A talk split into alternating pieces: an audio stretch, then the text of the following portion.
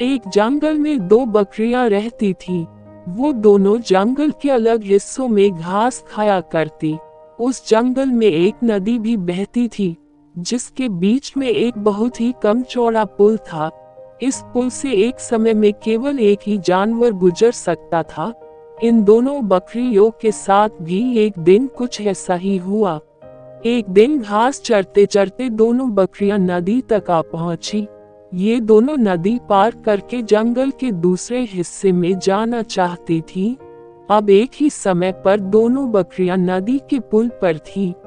पुल की चौड़ाई कम होने के कारण इस पुल से केवल एक ही बकरी एक बार में गुजर सकती थी। लेकिन दोनों में से कोई भी पीछे हटने को तैयार नहीं थी। इस पर एक बकरी ने कहा, सुनो, मुझे पहले जाने दो। तुम मेरे बाद पुल पार कर लेना। वहीं दूसरी बकरी ने जवाब दिया, नहीं, पहले मुझे पुल पार करने दो, उसके बाद तुम पुल पार कर लेना।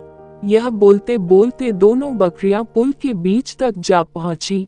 दोनों एक दूसरे की बात से सहमत नहीं थी। अब बकरियों के बीच तू तू, मैं मैं शुरू हो गई।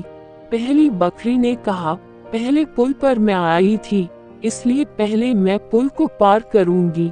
तब दूसरी बकरी ने भी तुरंत जवाब दिया, नहीं, पहले मैं पुल पर आई थी, इसलिए पहले मैं पुल पार करूँगी ये झगड़ा बढ़ता चलता जा रहा था इन दोनों बकरियों को बिल्कुल भी याद नहीं रहा कि वह कितने कम चौड़े पुल पर खड़ी हैं।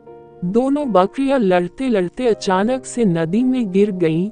नदी बहुत गहरी थी और उसका बहाव भी तेज था जिस कारण दोनों बकरियाँ उस नदी में बहकर मर गईं।